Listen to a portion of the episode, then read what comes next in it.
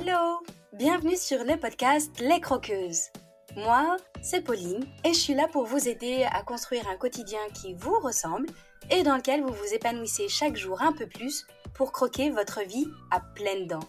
Dans les épisodes, seul ou avec mes invités, je vous partage des réflexions, des astuces, des inspirations et des outils pour vous remettre en mouvement. Le tout avec ma bonne humeur et beaucoup de pétillance, comme d'habitude. Allez, c'est parti, préparez-vous, on y va. Avant de laisser la place à mon invité du jour, je vous rappelle, si vous n'étiez pas au courant, que les 14 et les 15 octobre, je propose un stage exclusivement dédié aux femmes pour plonger au cœur de votre essence féminine. J'ai le plaisir de co-animer ces deux jours magiques avec Fabienne, ma binôme de Rebozo et aussi ma binôme de cœur. Et pendant cette parenthèse, on vous accueille dans un environnement sécure et bienveillant, propice à l'exploration de votre énergie féminine et sacrée.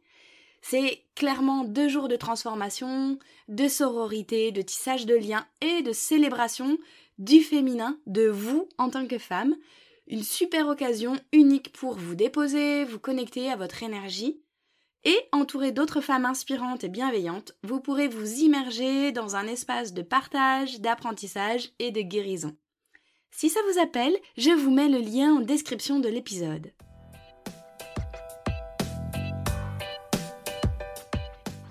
Aujourd'hui, j'accueille Juliette qui a choisi de poser des mots symboliques sur son histoire. Un AVC fait à 16 ans a tout bouleversé dans sa vie qu'elle a réussi à reconstruire avec le handicap et toutes les difficultés liées à cet AVC.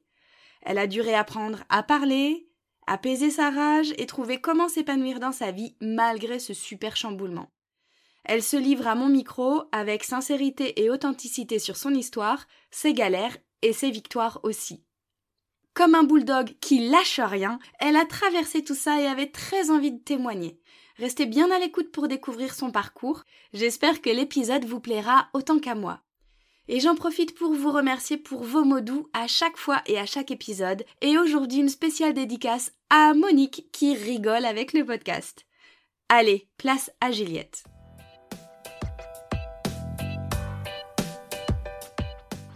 Hello Juliette, bienvenue à toi sur le podcast Les Croqueuses. Je suis très contente que le grand jour soit arrivé parce qu'on a échangé depuis cet été déjà et même euh, au printemps. Et donc si tu es là aujourd'hui, c'est que tu as quelque chose à nous partager qu'à un moment donné dans ta vie et encore aujourd'hui, tu dois faire face et que tu as eu à faire face à des moments intenses, difficiles dans ta vie que tu traverses tout ça avec beaucoup de courage, que tu construis avec. Donc tu vas tout nous raconter, nous expliquer un petit peu ce qu'il en est pour toi. Mais avant, quand même, pour que nos auditrices te connaissent, est-ce que tu veux bien, s'il te plaît, te présenter et nous dire un peu qui tu es? Alors, merci beaucoup, Pauline, de me recevoir et merci à Laetitia de m'avoir mise en relation avec toi. Je voulais témoigner mon épreuve de vie depuis très longtemps. je suis Juliette euh, Lucier, j'habite à Paris depuis huit ans et je suis directrice artistique depuis plus de dix ans.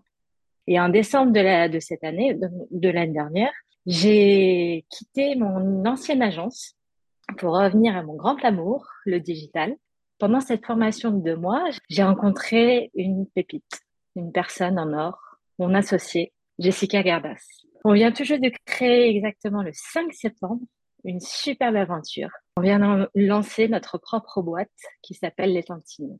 Alors, on accompagne nos clients sur branding et le digital et je m'occupe donc de toute la partie créative et ma superbe associée sur toute la partie biz. Mm-hmm. Ok, donc euh, tu vas nous dire à la fin comment est-ce qu'on peut vous retrouver toutes les deux. Merci pour cette euh, présentation euh, tout en lien avec d'autres personnes. Et maintenant qu'on sait un peu plus euh, qui tu es, ce que tu fais, où tu habites et que tu aimes les gens, Jessica et Laetitia notamment, est-ce que tu peux nous dire un petit peu, toi, ce que tu avais envie d'évoquer aujourd'hui sur le podcast? J'ai pas trop envie de mettre euh, tout ça au passé parce que je sais que tu vis encore avec, donc l'épreuve par laquelle tu es passé et que tu passes encore aujourd'hui. Alors oui, à l'âge de 16 ans, le mercredi 17 mai 2005, à 7 h du matin, j'ai fait un AVC. Je l'ai fait donc pendant ma nuit.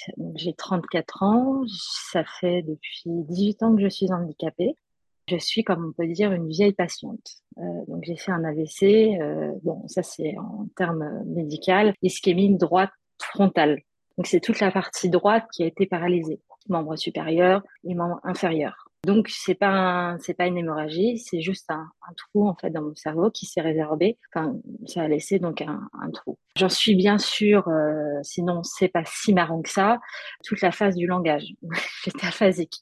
Donc ça a commencé euh, comme tous les matins de classe euh, où mon réveil sonne, où j'arrête mon réveil avec ma main valide et je tombe de mon lit. Donc ça a fait un gros balabou. Donc j'ai réveillé toute la famille. Euh, je voulais me lever et c'était impossible donc de me lever. Donc je me suis un peu accrochée à tous mes pieds de bureau, pensant que j'avais une crampe. Donc mes parents étant médecins m'ont vu, euh, donc ont accouru, m'ont vu par terre et euh, j'essayais de leur dire quelque chose, mais juste des sons qui beuglaient sortaient de ma bouche avec le visage déformé. Donc suite à cet épisode, j'ai tellement mis d'énergie que mon cerveau s'est mis en off. Et quand j'ai réouvert les yeux, bah, j'étais dans le tube d'IRM me débattais, je pleurais. J'étais comme si enfermée dans cette machine et enfermée dans mon corps. Enfin, rien ne fonctionnait à la normale. Et puis dans la même journée, euh, j'ai réussi à bouger ma jambe euh, droite. Mais c'est, ce fut un très très long moment où j'ai réussi à marcher et à reparler et à redéglutir. Je suis restée à l'hosto à peu près trois semaines et un mois et demi dans un hôpital de jour. En l'espace d'une semaine, j'ai perdu nombre de kilos. Je sais pas combien, mais alors, le pourquoi du comment euh, j'ai fait un AVC, c'est parce que euh, je prenais la pilule d'N35 pendant deux semaines et je fumais. Mais bon, avec deux parents médecins, j'ai fait nombre de batteries d'examen et rien n'en est ressorti. Mon cœur était bien vaillant, mes artères étaient bien jeunes, pas de cholestérol. Donc voilà, donc c'est la malchance. J'aurais préféré que ça soit plutôt une mauvaise grippe, mais bon, et à l'hôpital, au départ, euh, j'étais dans le brouillard complet. Le plus gros symptôme de l'AVC, voire même de l'AIT, c'est la fatigue. Je suis en permanence fatiguée, je m'écroule un peu partout et je dors plus ou moins 10 heures par jour. Donc j'étais dans le coltard et un manque terrible d'émotions. Donc euh, je copiais les émotions des autres. Quand je voyais mes potes euh, rigoler, je rigolais avec eux. Quand je voyais ma mère pleurer, je pleurais avec elle, sans vraiment le pourquoi du comment fait, tu ressentais pas les émotions tellement tu étais fatiguée et du coup, tu étais dans le mimétisme pour continuer de t'intégrer socialement. Ah oui, totalement. Totalement. comme on dit, un vrai légume, mais euh, j'étais amorphe. Enfin, je savais même plus comment, euh, c'est quand la nuit, c'est quand le jour, ah oui, euh, il est quelle heure. Tu vois, j'étais vraiment dans un brouillard, mais complet.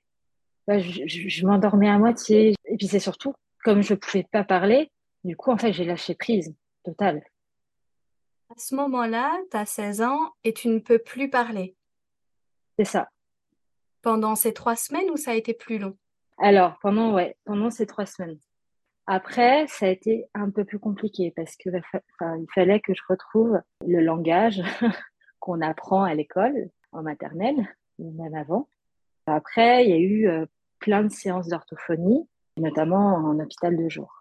Tu dis que tes parents étaient médecins, qu'ils t'ont euh, accompagné, ils ont dû comprendre très rapidement ce qu'il s'est passé.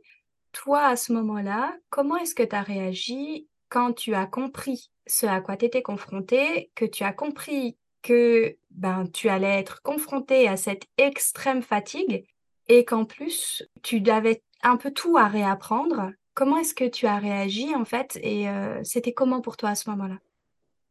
Je suis passée par euh, plusieurs émotions. Euh, déjà les émotions de colère, une très très grosse colère. Me voilà à la réalité. Donc euh, fini l'hosto, donc la lumière aveuglante, la curiosité humaine en fait m'envahissait. Tu vois, je comprenais pas pourquoi les yeux étaient rivés sur moi. En même temps, quand ça c'est une jeunette qui se dandine avec une canne, avec la bouche de traviole, donc une très grosse colère. Euh, depuis à 16 ans, c'est là où tu découvres ta, féminité, où tu te mets du rouge à lèvres, du fard à paupières, où tu veux plaire.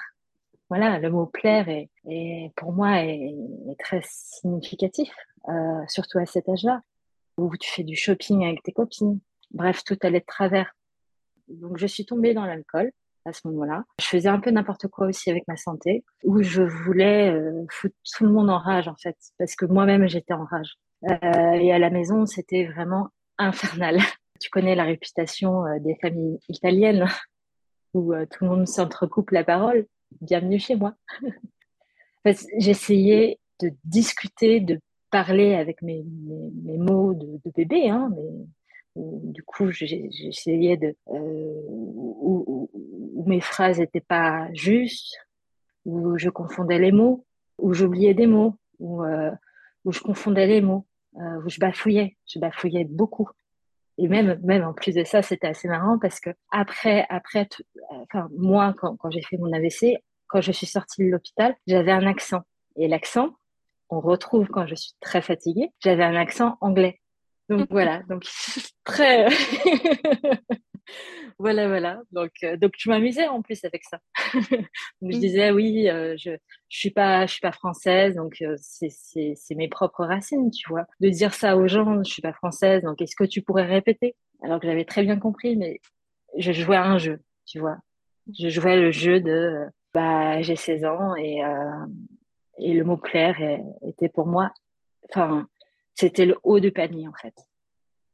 En même temps, quand on a 16 ans et qu'on est en train de construire son identité de jeune femme, de futur adulte, et que tout s'écroule à ce moment-là et qu'on doit tout réapprendre, je trouve une réaction euh, de défense. Je pense que j'aurais pu avoir la même dans l'idée de reprendre les choses, euh, reformuler ça comme un jeu et pour éviter de se prendre trop au sérieux, et de s'effondrer totalement en fait. Euh, le fait de tourner ça un peu à la dérision et d'en jouer, c'était un peu de la provoque et c'est euh, la vie m'a provoqué à mon tour. Ouais, la vie m'a provoqué, mais en même temps, je voyais bien que c'est-à-dire que j'avais des copains euh, et des copines. C'est très compliqué pour moi, rien que de leur dire un concept, tu vois, rien que de leur dire on va manger à McDo, par exemple, tu vois. Donc oui, oui, avec des inconnus, je, jouais avec eux. Par contre, dans ma vie euh, de tous les jours, c'était compliqué. C'était plus que compliqué. En plus de ça, à 16 ans, donc, mes copains et copines connaissaient pas forcément l'hôpital, n'avaient pas forcément de proches à l'hôpital. Et c'est-à-dire que pendant un an, j'ai fait que ça. J'étais toujours, toujours dans la même synthèse, c'est AVC, pourquoi moi, je suis en colère, donc voilà. Euh, là, tu avais 16 ans à l'époque. Qu'est-ce que qu'est-ce qui s'est passé pour toi après après euh, cet accent anglais, après euh, ces relations avec euh, tes copains, copines de l'époque, avec qui c'était beaucoup plus difficile de jouer un rôle puisqu'ils te connaissaient avant, alors qu'avec des inconnus, tu pouvais être qui tu avais envie d'être. Et donc ça, c'est c'est totalement différent. Donc, qu'est-ce que tu as vécu et testé pour t'en sortir? Parce qu'aujourd'hui, tu dis que tu as 34 ans. Qu'est-ce qui s'est passé entre-temps pour toi? À cette époque, euh, en fait, j'ai été pas mal suivie en thérapie par des psychologues, mais j'ai très vite arrêté parce que euh, il me faisait encore flipper qu'à la normale, enfin qu'à la normale. Normalement, tu viens pour euh, exprimer tes douleurs, mais de plus en plus, en fait, ça me rendait encore plus stressée et plus parano, en fait. Donc, j'ai dit non à non en thérapie. Mais ce qui m'a fait enfin pas prendre conscience, non, c'est où j'ai réussi à switcher, c'est le, le boulot en fait. À l'âge de 17 ans, donc euh, j'ai travaillé sur les marchés pour avoir mon argent de poche. Donc là, ça a été euh, extraordinaire parce que je me suis fait des copains, des copines, donc voilà. Euh, j'ai enfin compris le boulot, de lever très tôt le matin et pour pour si peu. Voilà, donc là-dessus, ça m'a, ça m'a renforcé en fait. Et j'ai vu autre chose que l'hôpital, que accident, que handicapé en fait. Et suite à ça, j'étais beaucoup accompagnée aussi par ma famille, qui était très, très enfin, qui était très proche de moi. Et à l'âge de 17 ans et demi, bon, j'ai perdu mon grand-père d'une tumeur cérébrale. Donc euh, voilà. Et, euh, et puis à ce moment-là, euh, ça n'allait pas à la maison, je n'allais pas bien personne n'était bien. En plus de ça, je picolais en cachette. Donc, euh, donc c'était pas une période très saine. Euh, là-dessus, mes parents m'ont dit, écoute, euh, on va te mettre dans un, dans un pensionnat pour filles. Et là, finalement, même si je faisais mes conneries, j'étais responsable. responsable de qui? De moi, en fait. Voilà. D'un côté, tout ce qui est négatif, bah, je faisais, mais aussi tout ce qui est positif, parce que finalement, j'allais en cours, j'ai jamais loupé les cours, j'étais assez, assez responsable pour une nana qui, qui partait en vrille, en fait. Du coup, tu as réappris à être fière de tes réussites et de, de t'en sentir seule responsable. Exactement, exactement, c'est ça. Et voilà, et de savoir qu'il n'y a que moi qui peux gérer ma vie, en fait. Hmm. Tu vois? Que c'est toi qui es aux commandes.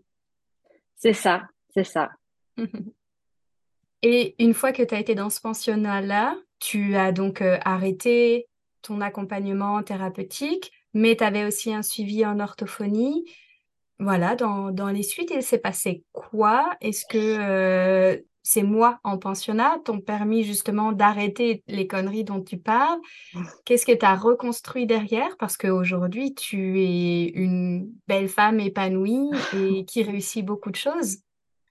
Alors, euh, à cette époque, je voyais un kiné à peu près euh, quatre fois par semaine en libéral. Donc, euh, fini l'hôpital, l'hôpital de jour. et en même temps, j'ai été pris, mon dossier a été pris à la Riboisière à Paris. Et entre Paris et la province, c'est très compliqué. Et puis en même temps, enfin voilà quoi, il y a eu un kiné neuro à Angers, c'était lui et pas un autre, et voilà. Et il me faisait mal en fait. Il me faisait, en fait, en, l'espace de, de une demi-heure, je sortais mais complètement euh, lessivée. J'avais l'impression qu'il n'était pas vraiment à l'écoute de mon corps. Voilà, donc c'était un kiné neuro spécialisé dans la pédiatrie vu que j'étais mineure. Donc du coup j'ai arrêté j'ai tout arrêté. J'ai arrêté l'ortho, j'ai arrêté la kiné et j'ai voilà, j'ai dit stop à tout ça. Euh, laissez-moi faire, j'en veux plus. Euh, j'ai juste envie, c'est de continuer ma vie et voilà. Et puis en même temps, j'étais jeune aussi, donc euh, maintenant je pourrais plus dire ça. Maintenant et heureusement que j'ai des spécialistes aussi qui sont avec moi. Donc bien sûr, euh, ma scolarité a été bouleversée, donc j'ai arrêté en première. Et mon directeur de lycée m'a dit, voilà, bah, tu peux repasser, euh, tu peux passer ton bac en cinq ans. Et moi, je lui ai dit, bah non, non, c'est pas possible. Donc du coup, je suis allée dans une école spécialisée en graphisme à Angers. Là, donc j'ai fait le cursus et quatre ans après, j'ai monté ma boîte, ma première boîte. Voilà. Et ça, là-dessus, j'ai dit, ok, allez, on y go.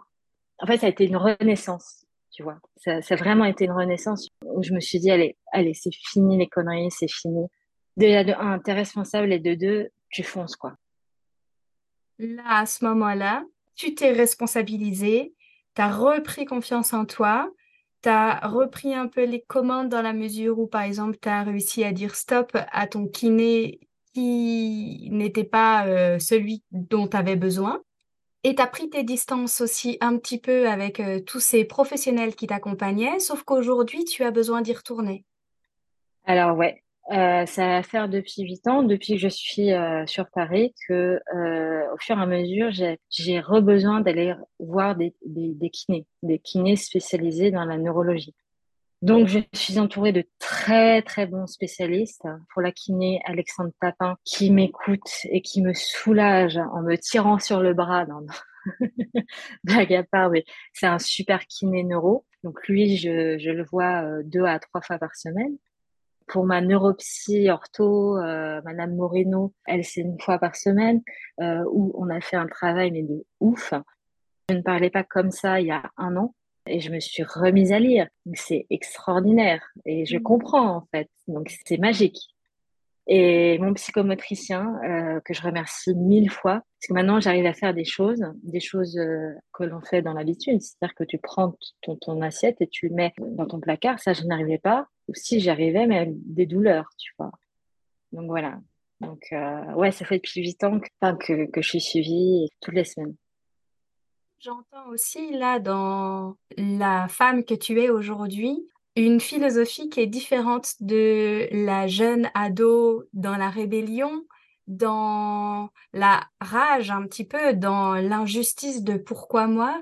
J'entends que tu as pacifié beaucoup de choses pour toi et que aujourd'hui tu es davantage dans l'acceptation de te faire accompagner sans remettre en cause toute la le pouvoir que tu as toi et la propre responsabilité que tu as toi dans ta reconstruction. Oui, oui, oui, totalement.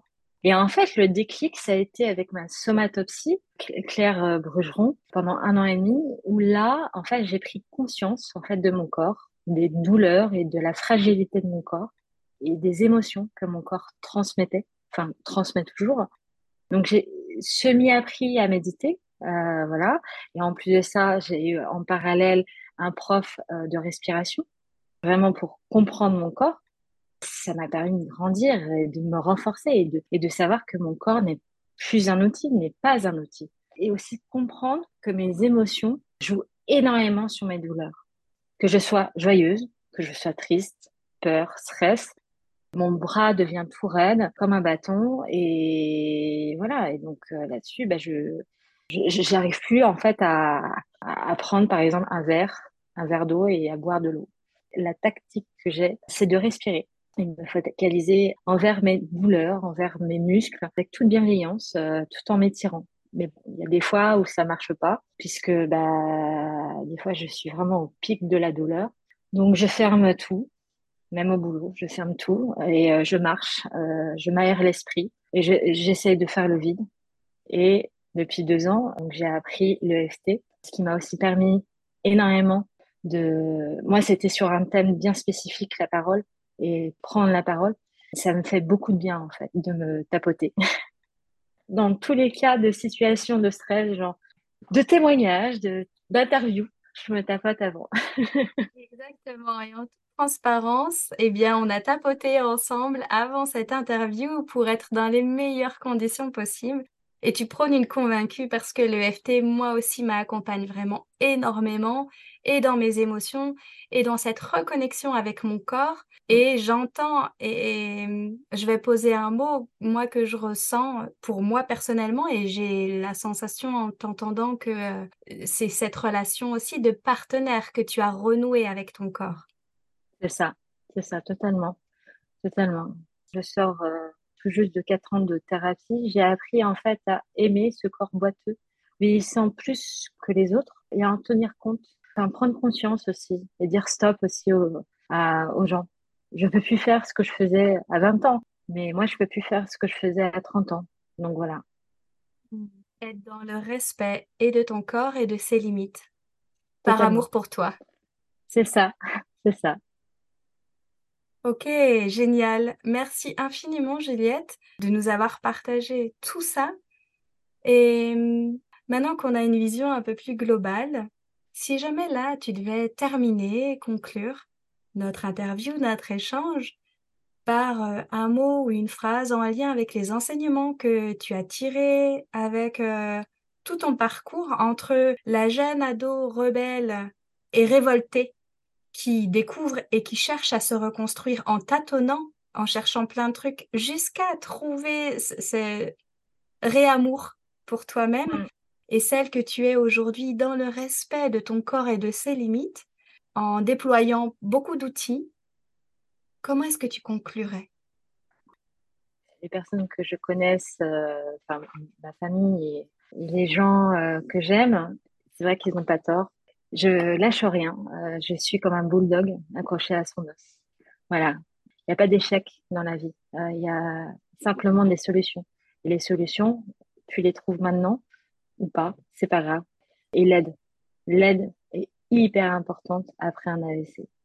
Donc, euh, même moi, aujourd'hui, il y a des fois, j'arrive pas à, à, me laver les cheveux. Enfin, j'y arrivais pas. Maintenant, j'y arrive. Je demandais à mon copain. Donc, euh, il y a des fois où, où c'est pas par flemme, mais tout juste, je, ne peux même pas euh, faire à manger. Donc, euh, c'est ça, c'est l'aide. Oser demander l'aide. C'est ça. Hmm. Avec humilité. Oui, toujours. enfin, toujours. je pense qu'un parcours comme le tien réapprend beaucoup l'humilité. Hmm. Et justement, dans cette idée d'aide, tu nous en parleras peut-être euh, tout de suite, mais c'est aussi un projet que tu as de pouvoir à ton tour peut-être créer quelque chose pour toi aussi venir en aide ou inspirer ou aider ou recenser des, outils, des ressources, peu importe, pour créer ce lien avec d'autres personnes qui pourraient traverser ce que toi tu as traversé? Oui, oui, oui. J'aimerais bien euh, soit monter une asso, soit... Bon, pas là parce que là j'ai plein de choses euh, en tête et sais qu'un jour je vais, j'ai créé quelque chose, je sais pas quoi, je sais pas comment. Moi j'ai dans l'idée c'est d'aider. Et, et j'envoie l'appel en fait de gens en fait qui demandent de l'aide et qui voient son corps, son propre corps en train de décliner. Et, euh, ils sont complètement perdus en fait euh, par rapport au monde médical. Et j'ai vraiment envie, c'est d'aider et de et d'écouter aussi, d'écouter d'autres témoignages qui ont eu euh, cet AVC ou non, enfin un AVC ou non. Ce qui est assez compliqué aussi, c'est l'handicap invisible. Ça, c'est très compliqué à gérer. Il y a des médias qui font un excellent travail de sensibilisation au handicap invisible, dont le média Petite Mue, qui est sur Insta et qui est formidable. Euh, l'autre compte de Draw Your Fight, je les mettrai aussi dans la description de cet épisode pour ceux qui ont envie d'aller voir. Et je te souhaite, Juliette, de réussir à faire ce lien-là, à créer quelque chose à partir de ça. On relaiera l'information quand ce sera, quand le moment sera venu. Oui, oui, oui. bon, comme on arrive au terme de cette interview, j'ai pour habitude de proposer un petit quiz gourmand. Pour euh, les croqueuses que nous sommes euh, toutes les deux. On en a parlé en aparté tout à l'heure et pour les auditrices euh, qui sont elles aussi des gourmandes. donc l'idée, c'est que je te pose quelques questions simples auxquelles tu réponds le plus spontanément possible sans te prendre la tête. T'es prête? Ouais. Alors, quel est ton péché mignon? Ce plat, cette gourmandise, ce truc formidable qui est devant toi, qui te tente et là où tu ne peux pas résister Ouh, euh, lasagne. Toutes sortes de formes. Justement, peut-être qu'on va avoir une redite. Si ta vie pouvait se manger, ce serait quel plat? Pasta. Hmm, pour l'italienne que tu es euh, Semi-italienne. Hein. Ok. Est-ce que toi, tu es plutôt thé, café, bière, eau ou vin? Alors, je dirais les tout en même temps, mais café. Hmm. Est-ce que tu es plutôt radis, hamburger, falafel ou bourguignon? Mmh, radis. Ah, t'es la première qui me répond Ah, radis. j'adore, j'adore, j'adore les radis. Pendant les marchés, en fait, je mangeais que des radis, en fait. Ah, donc tu vois, j'ai bien fait de ne pas l'enlever mon radis et de te le proposer aujourd'hui. radis noir et radis euh, rose, rose et blanc. Ouais, ok. Et on en a parlé, mais du coup, peut-être que ta réponse sera différente de celle que je vais te proposer. Est-ce que tu es plutôt chocolat noir, chocolat au lait ou chocolat blanc? Alors, je ne suis pas une femme chocolat. Excusez-moi, mais c'est pas mon truc. Si je vois euh, genre des gâteaux apéro et du chocolat, je vais plutôt aller vers les gâteaux apéro. Et je crois même que tu as une tentation terrible là à laquelle tu peux pas résister dans les gâteaux apéro. Ah ouais, mais depuis cet été, je raffole des pistaches. Alors pourquoi? Parce que c'est super ludique. Hein Quand on décortique euh, la coque, bah, c'est un cadeau et c'est ultra bon. Il faudrait que je m'arrête un petit peu parce que c'est à peu près deux paquets par semaine. une fan, quoi. Voilà, une fan. Et eh ben voilà, Juliette, on est au bout de cette interview. Je tiens vraiment à te remercier pour ta confiance, pour euh, l'effort aussi que ça t'a demandé de poser ces mots. Je suis admirative de tout ce que tu as déployé aujourd'hui et sur ton parcours d'avant, parce qu'aujourd'hui, c'est bien la résultante de ce côté bulldog qui lâche rien pour être en mesure aujourd'hui de t'exprimer, de revenir avec des mots, parce que c'est l'exercice que je t'ai demandé, de mm. pouvoir les formuler pour pouvoir euh, nous partager ton histoire. Donc, merci infiniment pour ça. Merci à toi. Merci vraiment à toi m'avoir fait confiance et euh, comme j'avais dit au début, j'avais vraiment envie de témoigner mon parcours de vie. Hmm. Formidable. Et si on veut te retrouver, est-ce que tu as des coordonnées à nous laisser? Alors oui, euh, c'est euh. Sinon, sur euh, LinkedIn, c'est euh, Studio Létantine ou sur Instagram, pareil, c'est Studio Létantine. Je te souhaite une belle journée, Juliette. Merci beaucoup, merci.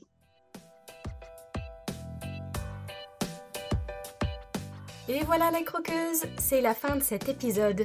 Merci à vous d'avoir écouté jusqu'au bout. Si vous avez trouvé la gourmandise de mon invité, n'hésitez pas à m'envoyer un message ou un commentaire. C'est toujours un plaisir de vous lire. Si cet épisode vous a plu, qu'il vous a apporté un peu d'énergie, d'élan et de la valeur, si vous vous dites que ce serait bien que d'autres femmes puissent l'écouter, n'hésitez pas à le partager et à le noter sur votre plateforme d'écoute favorite. C'est très rapide Notez le podcast en mettant des étoiles, ça l'aidera énormément à être visible pour qu'il touche encore plus de croqueuses. Et merci à toutes celles qui le font déjà. Vous pouvez aussi vous abonner pour être certaine de ne pas rater les prochains épisodes en solo ou avec mes invités. Je vous souhaite une super journée ou soirée, où que vous soyez, avec gourmandise bien sûr. À la semaine prochaine pour une nouvelle dose de pétillance, d'inspiration et de bonne humeur.